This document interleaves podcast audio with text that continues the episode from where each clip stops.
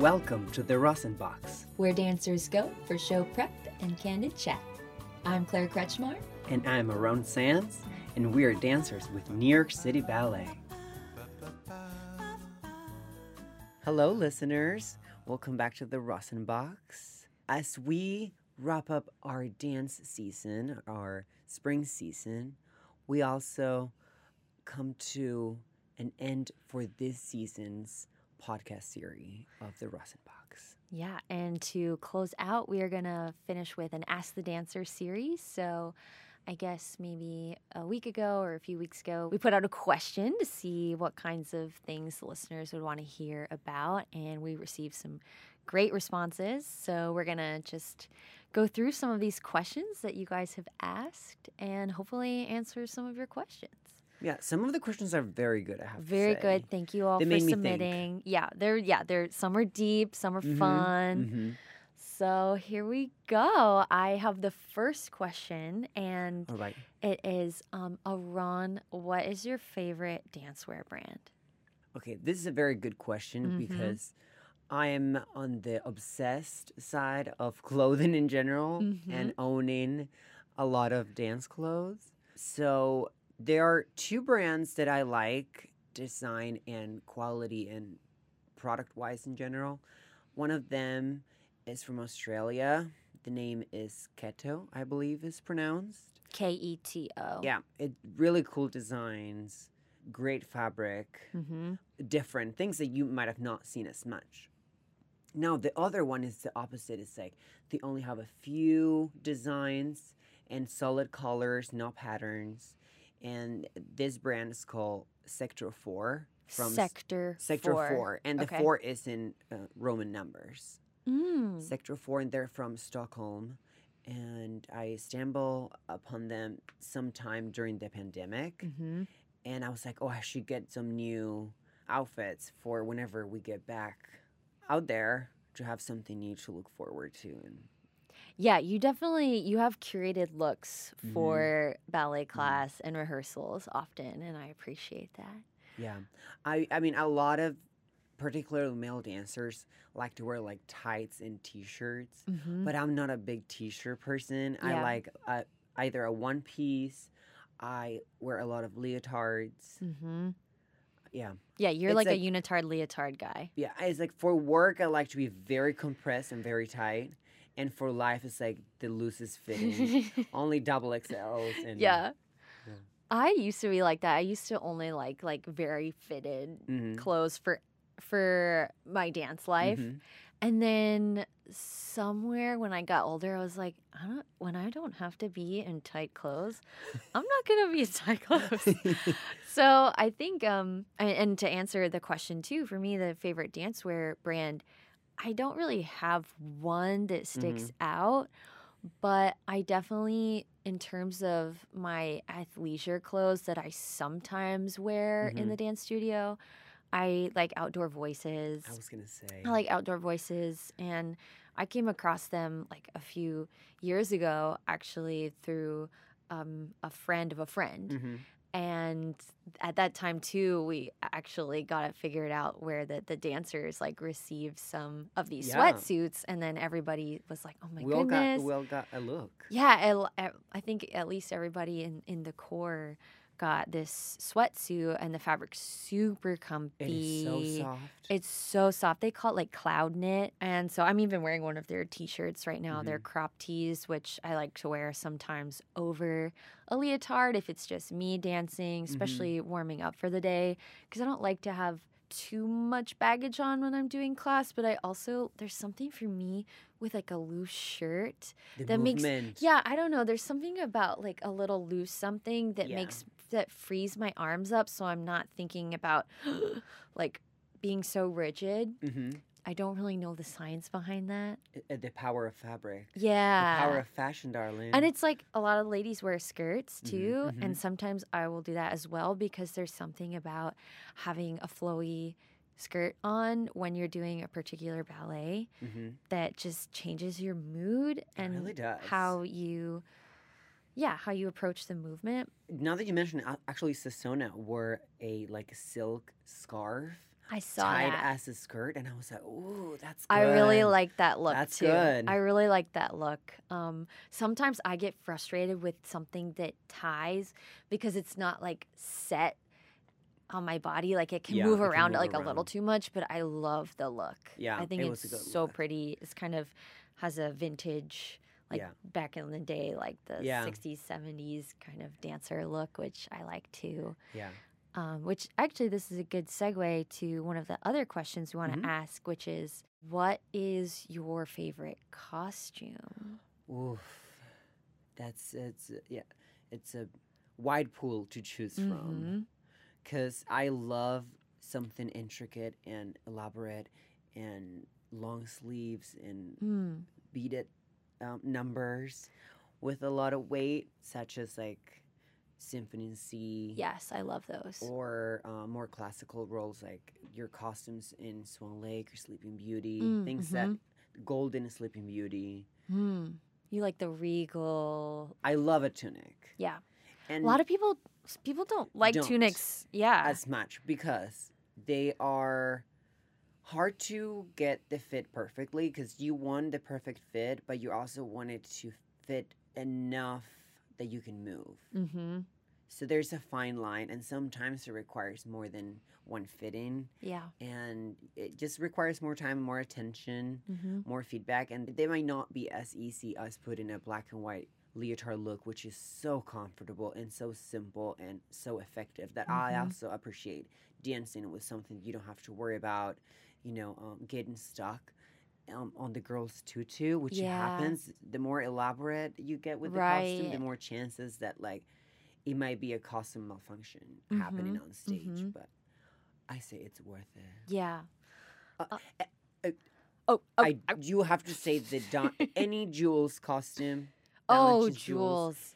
It's amazing. I have to say, big shout out to Karinska. Any Karinska costume, really, for me. Karinska did a fabulous it's, job. It's absolutely correct. Yeah. And I've heard I've heard from other male dancers, maybe just one, that the emerald's tunic is actually very comfortable. I don't know if you've had the chance to put it on. I have not had the chance But- just yet. Apparently it's very beautiful and equally comfortable, They I, which is very all of them is in great. the balance. I have to say, the only one I've worn is the diamonds, and Diamonds. it's very comfortable Yeah. as well. and the ladies the ladies are pretty comfortable too. The only thing on the diamonds costumes is that we have these little kind of feathers on our sleeves or On the shoulder. for some reason there's something on the shoulder that can kind of like get into your skin but it's not the worst thing in the world and They're that so costume is so great and the headpiece for diamonds for the ladies is like this little tiara with white feathers coming Mhm. out. It's so great. Also, I love a costume that gets the audience going, uh, just like uh,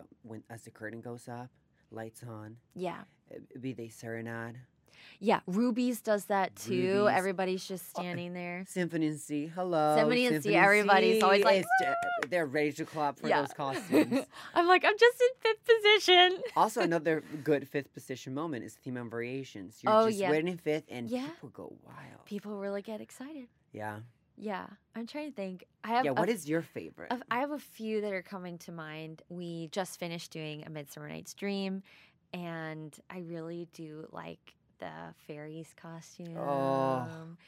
And I love it's this long light pink, I think chiffon mm-hmm. costume, and every fairy is different. I'm pretty positive yeah, about that. Every each fairy one is different but it has these just gently sloping layers of chiffon, different shapes on each dancer, little pearls and jewels, just simple little pearls and jewels. It's very Greek goddess. Yes, yes. And I love how it feels. It's really light, it's loose, it has that kind of flowiness about it. Yeah. It's gorgeous and you kind of you get to hold it in the beginning of your Mhm. part and it's just fun to dance in. Very beautiful salmon Very color. beautiful. Yeah. Another one that's coming to mind when we're talking about Karinska is I love Western Symphony. Talk I about that's a such a It's different literally yeah a costume. yes. You and can go to Halloween party with that. Yeah, you could. It's so so good. So the part that I did was the first movement corps dancer, and you have a green like a jade green bodice and this I think it's a, a black short kind of more peppy tutu. Very ruffly. Yeah, very ruffly. It even has like layers of other colors in the tutu, Mhm. which is like genius of Karinska. And then you wear black fishnet tights, black pointe shoes, and again you have some kind of headpiece that's black with little green feathers coming out, and you have these black fishnet gloves. I Yeah, think you do, fishnet yeah. gloves. Fingerless. So yeah, fingerless.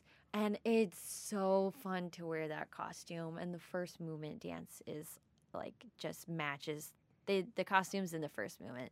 They just go so well. yeah, they match the So- energy and the essence of that Mhm. first movement. So, So, well. that's that's another favorite. I'm giving you like three. Oh, how about Stars and Stripes? Love Stars and Stripes. Not Okay. my favorite, but I love that it transforms you into the ballet Yeah. that it is, which is super pomp and circumstance, Mhm. patriotism, and red, white, and blue. But the final costume that I'm going to bring up is something not like a part of our like distant legacy, but okay. um, I really legacy? like my costume in Justin Peck's The Times Are Racing. Did I you? Knew it. I knew it. I was waiting patiently. Okay, well, there's a cool story about it. Is that the designer Humberto, who has opening ceremony, the company, um, he apparently looked at, like, somehow found each dancer's Instagram or just some, like, images of the dancer just to know who the dancer was so that when he made the costumes for the piece, he amped up your own personal style and put Mhm. it into this ballet, which it's a sneaker ballet, so it's a little more like down to earth. And in in the piece, I, I feel like we're just like regular people on the Uh-huh. street, but doing this very exuberant dance together. Mhm. And so my costume for this is this cool asymmetrical burnt orange skirt Mhm. with some kind of black line down the middle. I wear a black hoodie that I think says fight on the front in Dance purple. And then I have black shoes on. And then I have this really awesome fur jacket, fur bomber jacket. I ended up taking it off after the opening, Mhm. but I thought you were gonna um, say I ended up taking it home. but because I think you kind of did. I did, yeah, because opening ceremony was selling the uh, pieces in the, some of the pieces Yeah. from the ballet in their stores. Yeah. And a friend of mine told me that our particular jackets were on sale at the store, so I bought my costume, my Costume. costume jacket, but I bought it from a store. So I actually own The costume. my my costume in a cool. way. So yeah, those are my favorite three. I like the Midsummer Fairy. I like Western Symphony first movement that I was able to wear, and then I like the Times Are Racing. I'm surprised coffee wasn't mentioned. Coffee wasn't mentioned. It was. It's a runner up. It's Okay, a def- I love it. I do really like it. For our regular listeners, you know, coffee is one of the divertissements in mm, Nutcracker Yeah. Act Two, Yes, and it is. the girl solo. I mean, maybe you could lump it in there. That could be my fourth one, but that's that's Okay. a lot. That's a lot. I gave you four answers, and and very good ones. People that. really just probably wanted to know one. Yeah. but anyway, more is more. Yeah. And another related question was if we shared any of the costumes, if Mhm. any of the costumes are shared between the dancers. Mhm. And please, Claire. Yeah, we they are. We do share the costumes, and it just means that we have to go for fittings. If it doesn't fit you perfectly, our dressers adjust them. A lot of the costumes have different hooks on the Hook back, like hook lines, lines. yeah, Yeah. something like that, where you just have to match up with a certain bar of hooks so that like if you have a wider rib cage, you can go on Yeah. the looser setting, which is what I do often. And then in order to share them too, our dressers keep them clean. Like Mhm. and it's a process Yeah. to keep such a delicate costume like a tutu or a tunic. right, because not everything can be popped in the washer. you can't yeah, you can't just put it in the washer. So I know a lot of steaming happens. You were even saying, Yeah, some um, special like disinfectant fabric Yeah. sprays. Mhm. A lot of hanging, hanging Mm-hmm. things to dry with fans, and trying to get as much ventilation into the costumes Yeah. as possible. yeah, especially I think that happens with the men a lot because you have those long sleeve, Yeah, and, and heavier. Um, heavier. Yeah, so you have to get the fan going yeah, to air it out. And I know something that's tricky for our wardrobe staff is that we will rehearse a ballet in the afternoon, and then a lot of times somebody will have to wear the same costume that was rehearsed in Mhm. at like 5 p.m. There was a rehearsal that just ended, and then at 7, another person has to get in that same costume for the show. that was just yeah. really sweated in. So it's a quick turnaround a lot of the time. So that's why the fans and the Mm-hmm. disinfectant spray and then the steaming yeah, has to happen. But yeah, we, we share our costumes a Yeah. lot. yeah, a lot. Not all of them. Sometimes Yeah. you get, particularly the principals get their um, costumes made Yep. to fit um, most of the time. But even then, uh, um, a lot of us still yeah. share. You still end up sharing. Yeah. the dressers have uh, their hands full. Definitely. Yeah, they deal with like not just dressing us and making sure that everything is there, but also like the aftercare and Yeah. Packaging. The dressers. and storaging. They're working a lot. Mhm. A And- lot. yeah, and I don't know if I feel like we've mentioned in the podcast before, but um, New York City Ballet is so fortunate to have their own costume shop where Yeah. they create the costumes their, themselves. Mm-hmm. Um, a lot of the times, the, um, the costume shop is also the one that designs. Sometimes we have a guest designer, but some of the times it's like not just recreating and redoing older costumes, but also a lot of in-house new creations mhm. and maintenance a lot Yeah. too as no, it's a big it's a big business. yeah. Here's another question for you, Claire. Is it harder to become a professional dancer if you start at a local studio? I would say not necessarily. And if you are at a local studio and you want to pursue the professional ballet dancer track, you just want to make sure that when you get older, like in your like junior, senior years of high school, maybe even 10th grade, Mhm, depending on mhm. who you are, um, you want to make sure that you're going to places, whether this be like a summer program, a full year round program, or a ballet competition, you want to go somewhere where you can be noticed potentially, or you have the opportunity to be noticed Mm-hmm. by a ballet company that could hire you. Mm-hmm. And so, if you're at a school, like a smaller ballet school that's not affiliated with a bigger company, definitely start looking at some of the companies that you're interested in. See if you can get into one of their school programs, whether it be for the summer or the year, and then go from there. So, it's certainly possible Mhm. for you to come from a small school and make it to a big company, but you do have to be a little strategic. And I would say that strategy has to come when you're gearing up Yeah, to enter the professional Mhm. life.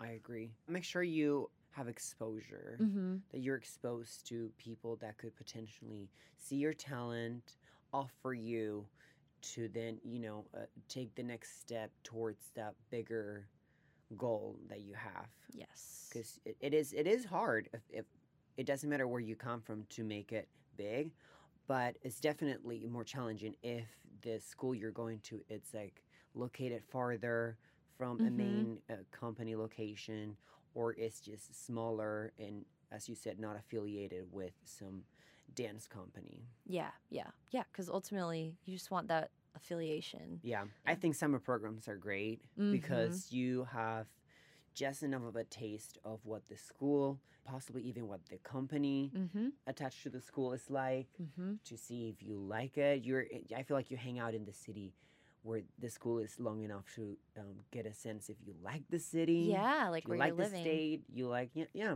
anywhere if it's if it's abroad you know even better get a taste of what that country's like would you be Mhm. interested in joining uh, potentially joining the company at some point Yep. so yeah i highly recommend summer programs Yes. plus they're shorter and less expensive than a whole year round program Yes. and they're so fun. They and are. It's the summertime. Yeah, it's the summer. It's like it's a it's little vacation with yeah, dancing. exactly. It's like it's a little less intense than like a year-round program, and so you Mhm. get you do get to enjoy like of Yeah.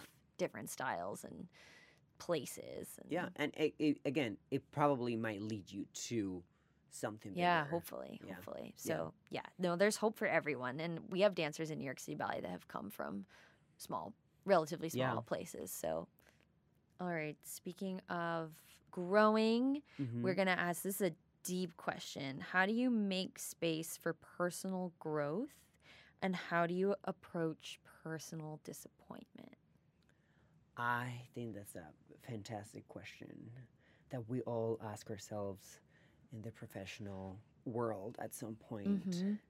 And I think I think it's tough and it depends on where you are in your life. You the coping and the answer to this question might be different.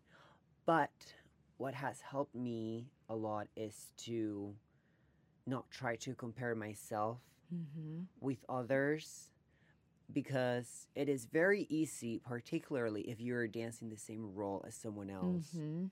especially if you're second or third cast, because you know you look up to these people, you go to their rehearsals to make sure you know it. So it's very easy to compare yourself and how you're doing it to those who you're sharing the role with.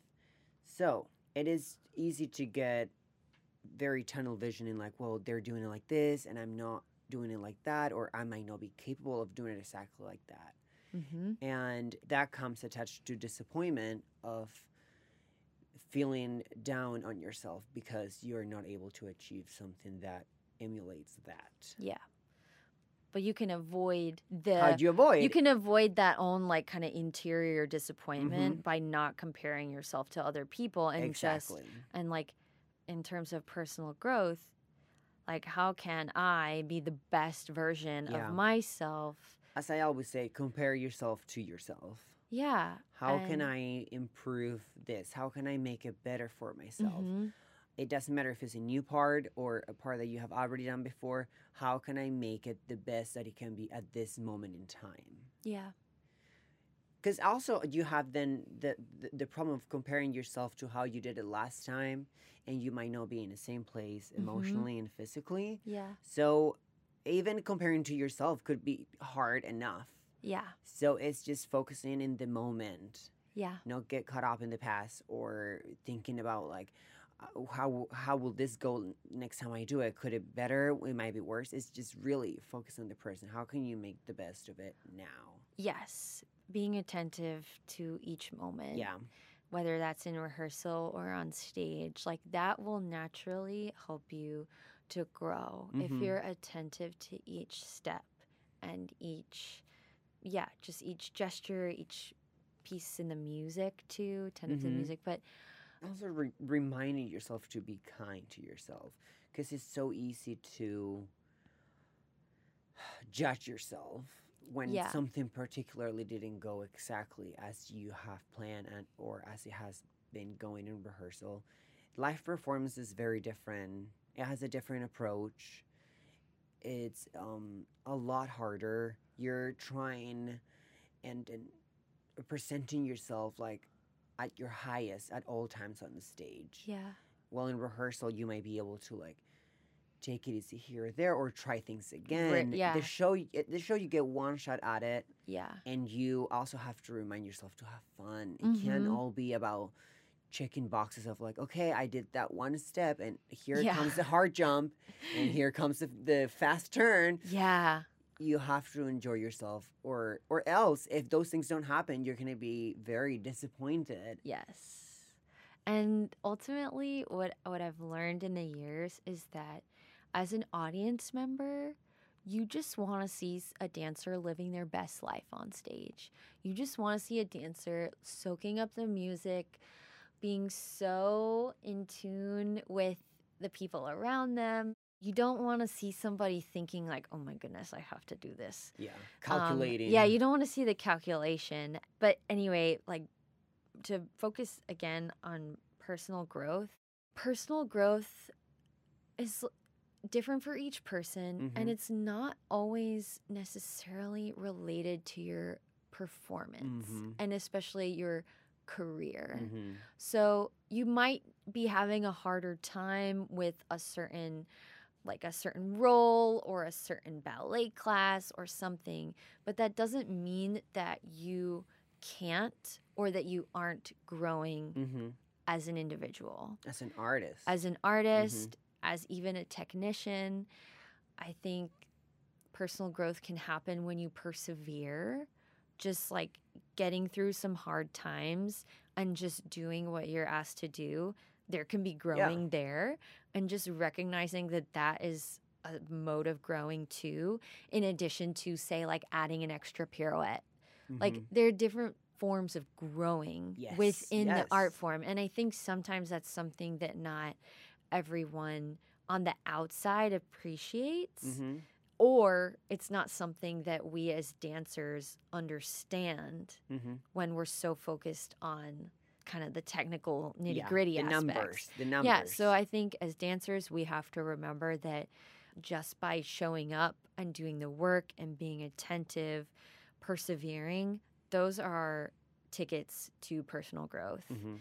And as somebody on the outside, like, just, I, I mean, maybe it doesn't even, it's not even necessary for us to talk about like people who watch it, but Mhm. it's good for dancers to remember that it kind of doesn't matter what the people outside Mhm. and the people around you think Mhm. in terms of personal growth. It's like it is personal for a it's reason. It's personal. It's like, did I do better than yesterday? Yeah. Yeah. Anyway, and I mean, a practical tip for that too is if you're say if you're doing a role over and over again, or you are training in a particular solo for a ballet competition, just thinking about one aspect of your performance, like how can I make my arms more like the music today? Mhm. How can I articulate my feet so that they look super pristine? Mhm. Um, so you can pick one thing to focus on, and hopefully, you know, with all the practice, you will have some kind of Yeah, it will too. eventually come to you more Yeah. naturally. And then, yeah, in terms of disappointment, like what specifically, what has helped you in terms of dealing with that? Letting it get to you in a constructive way. Analyzing it like, okay, Mm. this this happened, this went this way, or I'm disappointed that I didn't get this part and this other person might have gotten it. Mm-hmm. But to only let it get to you to a point where you can like use it to be like, okay, I can learn from this. I can learn from this experience. I can learn from this life event. I can learn from this step that I took.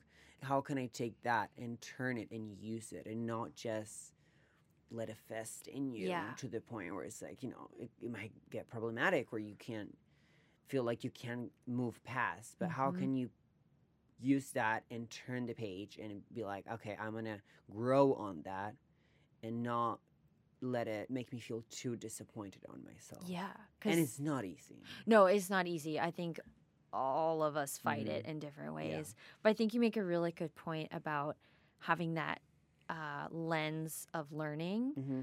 And asking yourself, how can I learn from this experience Yeah. instead of dwelling on, oh my goodness, I failed. Yeah. If there's one answer to that question of dealing with personal Yeah. disappointment, it's looking at it through the lens of what can I learn from Yeah. this and and then how can I grow? Yeah.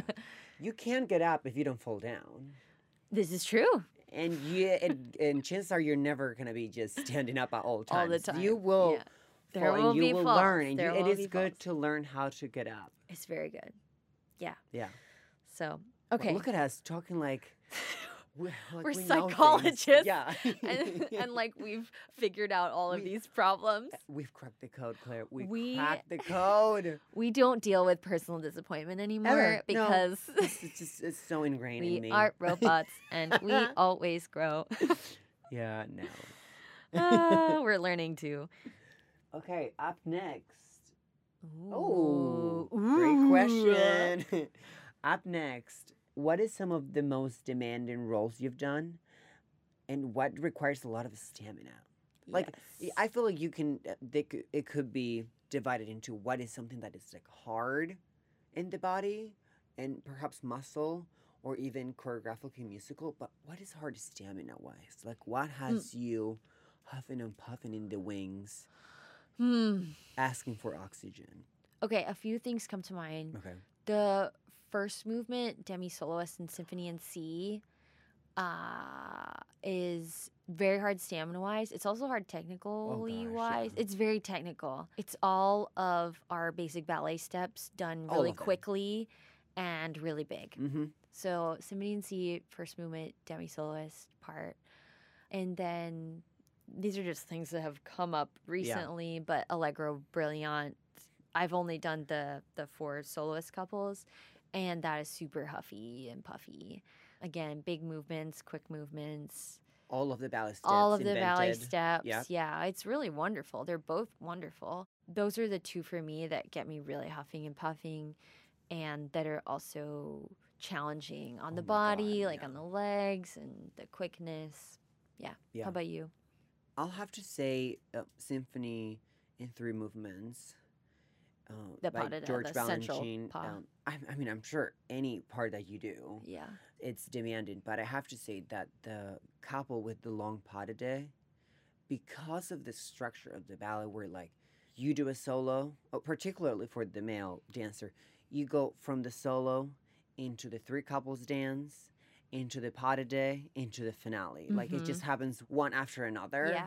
and it's just, just don't realize but it's just so demanding because you don't stop moving so you kind of don't realize at what point you start getting tired you just know that towards the end it's really hard it just it feels like death Yeah. And Yeah. it might not look it but it's just it's it's hard Yeah. it's hard I know. that's all and other gents have said that too. yeah i think i think Like has Anyone a who has done it- reputation. anyone who has done it knows that yeah Yeah. it, it is very demanding Mm-hmm. but also i have to say when we did fearful symmetries Oh by yeah. peter martins i remember that being very hard Actually, that's true. That's another one that you just really it, it requires a lot of like mental power of like I'm getting through this. Yeah. The sweat. I remember sweating, sweating I- a lot. I will say I think that part is harder for the gents again than the ladies. Like it was definitely hard, but Mhm. I just heard through the grapevine that it was ridiculously hard for the men yeah. for whatever reason. I I, think I think because you're lifting us a lot. The structure of like, yeah, it's the structure a lot of the times. another. Yeah. Um, I mean, there's so many difficult ones. I mean, even the Oh, easier Yeah, ones yeah. are still really difficult. I'm still out of breath for a lot of things, but you kind of learn as you grow in a role. You just learn when to breathe mhm, and mhm. you know that certain parts you don't have to punch as much, but you only learn that through practice. Amen. Yeah. also just like knowing that you have gotten through before it has Yeah. a like mental aspect that you're like i know this is physically possible like i know this can be done i've done it before so you kind of just like relax Yeah. because when you're doing something with the pressure and the tension of like oh my god am i gonna get through Yeah. am i breathing It's a lot. will i be able to go on can i feel my feet are my feet pointing it's too many thoughts and too many things going on And then it takes away the energy that you could use for To point your feet. yeah, to Yeah. really point your feet. Yeah, I, I get it i get it Yeah. Whew. yeah very connected to personal growth Very connected. We're still learning. Um, and then in the context of performance or Mhm. rehearsal, how do you keep your muscles warm? Yeah. So our days sometimes are like you rehearse close to the show, and that's great because then you feel like you're warmer Towards the end of the day, and that's great for the show. And sometimes your rehearsals are right after class, which are, is also great because you're warm from class, but then the show is so far away, it's hours away. So, how do you keep yourself warm in between? One of them, of course, is like maintain yourself somewhere moving Mm-hmm. you might want to do like a light, a different type of movement and exercising, Pilates or gyro or get on the bike Mm-hmm. Or CrossFit and something that like will keep yourself somewhere warm so you don't go for a long period of time without doing physical activity. The other one is making sure that you are actually warm, like. Like if it's cold in the building, as Yeah. it sometimes is, make sure you're wearing enough clothing Mm-hmm. Yep, leg warmers, leg jackets. warmers, any wraps, especially if you're dealing with like soreness or injury. Make sure Right. that like make sure you're wearing the appropriate wrap and brace Yeah. and taping. Taping all helps. of that. Yes, it really does. Having a heating pad Yeah, heating pad's great. to the back when the back is tight. Yeah, I know that some dancers they'll do a heating pad in the morning before doing ballet class Mhm. because then it gets their muscles just warm without doing too much physical activity. I know that other people do warm showers Mhm. before certain things, whether that be a rehearsal or a performance, so that again, like there's Blood. That blood. yeah, it just like your rush of blood. yeah your body gets warm from Heat. the outside source hmm also I agree that if you have a long break or if you're in a rehearsal where you're not dancing that much, but you know that you will need to dance, just do something hmm during that time so that your muscles are a little bit awake, they're not dormant, Yep. Um, because that really does help. Yeah, wearing layers, all that stuff. So Yeah, yeah, if it's would nice out, go for if a it's walk. sunny, just go and sit outside for a little Yeah, bit. Yeah, true. Yeah. Yeah, Hey, just sit. the If it's hot, you can just sit there and get Yeah, get yeah. warm. have to do nothing. you don't do anything. Okay, this is a fun question. Oh, Very fun question, and I know you're gonna have a good answer for it. Is there a favorite composer that you like dancing to? Yes. I think again, hmm, well, some of these answers are because of what we're doing or what we have done Mm-hmm. recently at New York City Ballet, but I really, really enjoy dancing in A Midsummer Night's Dream because Mendelssohn, Mendelssohn. It's a bop. Oh my! it's It's. I don't know if I would say it's a bop. It's a bop. I think but it is. okay, I think this is why I like it. It's very song-like. Mm-hmm. It's very lyrical, Very singable. Mhm. very singable. So I come away just singing it. Earlier, you um, were just singing it I was. I was warming up. I really care about this podcast, so I was warming up my voice by singing. yeah, midsummer. Yeah, but I just, it's so joyful and it's so colored and imaginative. And I think the thing for me is it's very song like. So Mhm. when something is very song like, the, the dancing just comes out very naturally for me. But I don't know if I've really danced to a lot of Mendelssohn outside Mhm, of the mhm. context of Midsummer Night's Dream, which is why I'm like, I don't know if I can say that that's my favorite, but I know that I love dancing to Mendelssohn in the context of A Midsummer Night's Dream.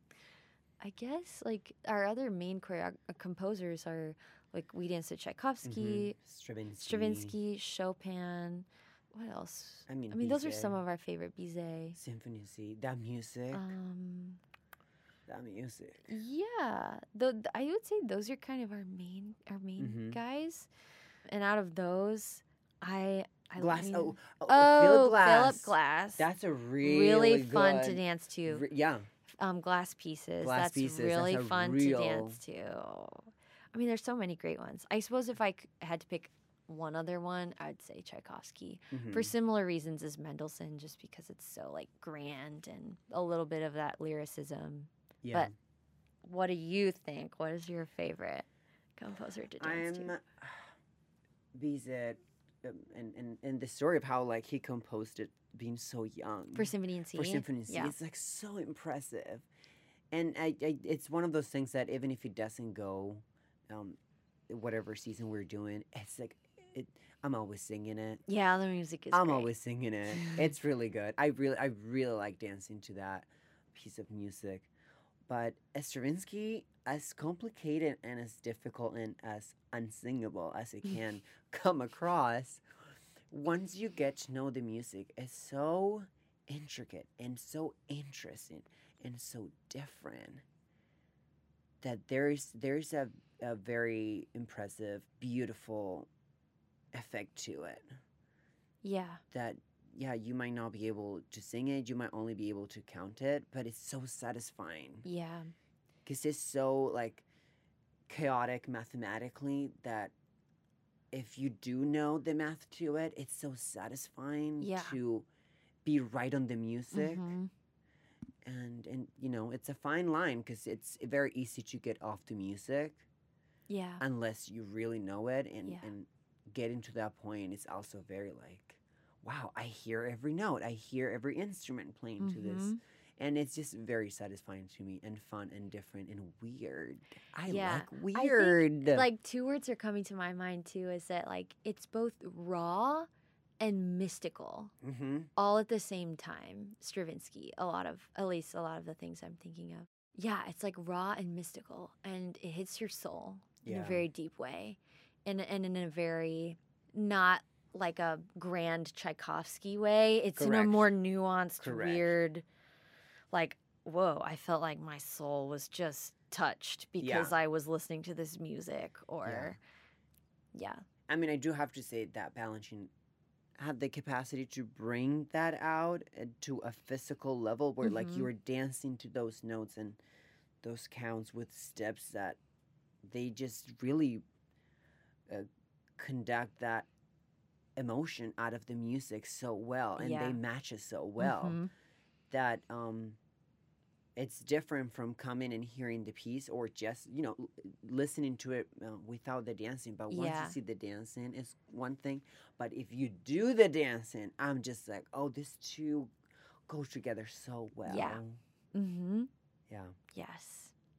Okay, we have one last but not least. question, but definitely not least question. And that is what do you do if you don't have rosin? okay whoever asked this bravo Good very job, smart good very job. smart you must be a regular you you get us you know what this Shout out to you, whoever you are. So, probably listeners, as you know from before, we've explained that the purpose and function of rosin is to uh, create that grip to put in your shoes or in your hands, anywhere really. The powder helps you have a more of a traction yes. and a little more of a grip Mhm, to mhm. anything you do because Mhm. it, it, I mean, particularly pointe shoes are Yeah. so slippery Yeah. and the floor is slick Mhm. and the movements you go up and down and it can happen so Slippy, easily. slidey. Yep. Yeah. So what I have experienced and seen be done in the past when there was no rosin, it was one, it was firm grip, which Mhm. is this spray Yep. that it has a very similar function. It is yeah, it's just some aerosol spray where it gets very sticky very Mhm, quick with mhm. the product. Mhm. And another very old school um, remedy to uh, the absence of rosin is soda. So, like a Coca Cola poured in water, and then you mop the floor Mhm. with it. If I mean, if the whole stage is slippery, then just you know mop the whole floor. But if um, you find it like, oh, I just want to get my shoes, just get a little bit of the water with Coca Cola, Coke. and and and um, yeah, napkin, pad your shoes with Yeah. it and do a few turns on that Uh-huh. on, on that spot to get that stickiness of that sugary stickiness Uh-huh. because we've all had that like you spill a little bit of soda on yourself and then your hands like, get so sticky from that sugar that it actually is a great tip for yeah. getting the stickiness into your dancing I didn't know that until you mentioned that the other day, and it makes complete sense. Yeah. though. yeah. Okay, so everyone, go buy some Coke And if don't you drink need it, it, but don't just drink it. Have it. it, at the, but have it as a part of your little backup kit. Um, just a can of Coke, casual. yeah So that's all we have for this Ask the Dancer episode. Thanks for tuning in, and we will keep you posted about Mhm. future episodes. Yes. And enjoy the summer. yes enjoy your summer take care of yourself be safe and you will be hearing from us sometime soon not too soon Bye. Yeah. no- not too soon but not too late Don't you worry. We'll be back. okay. Bye. bye.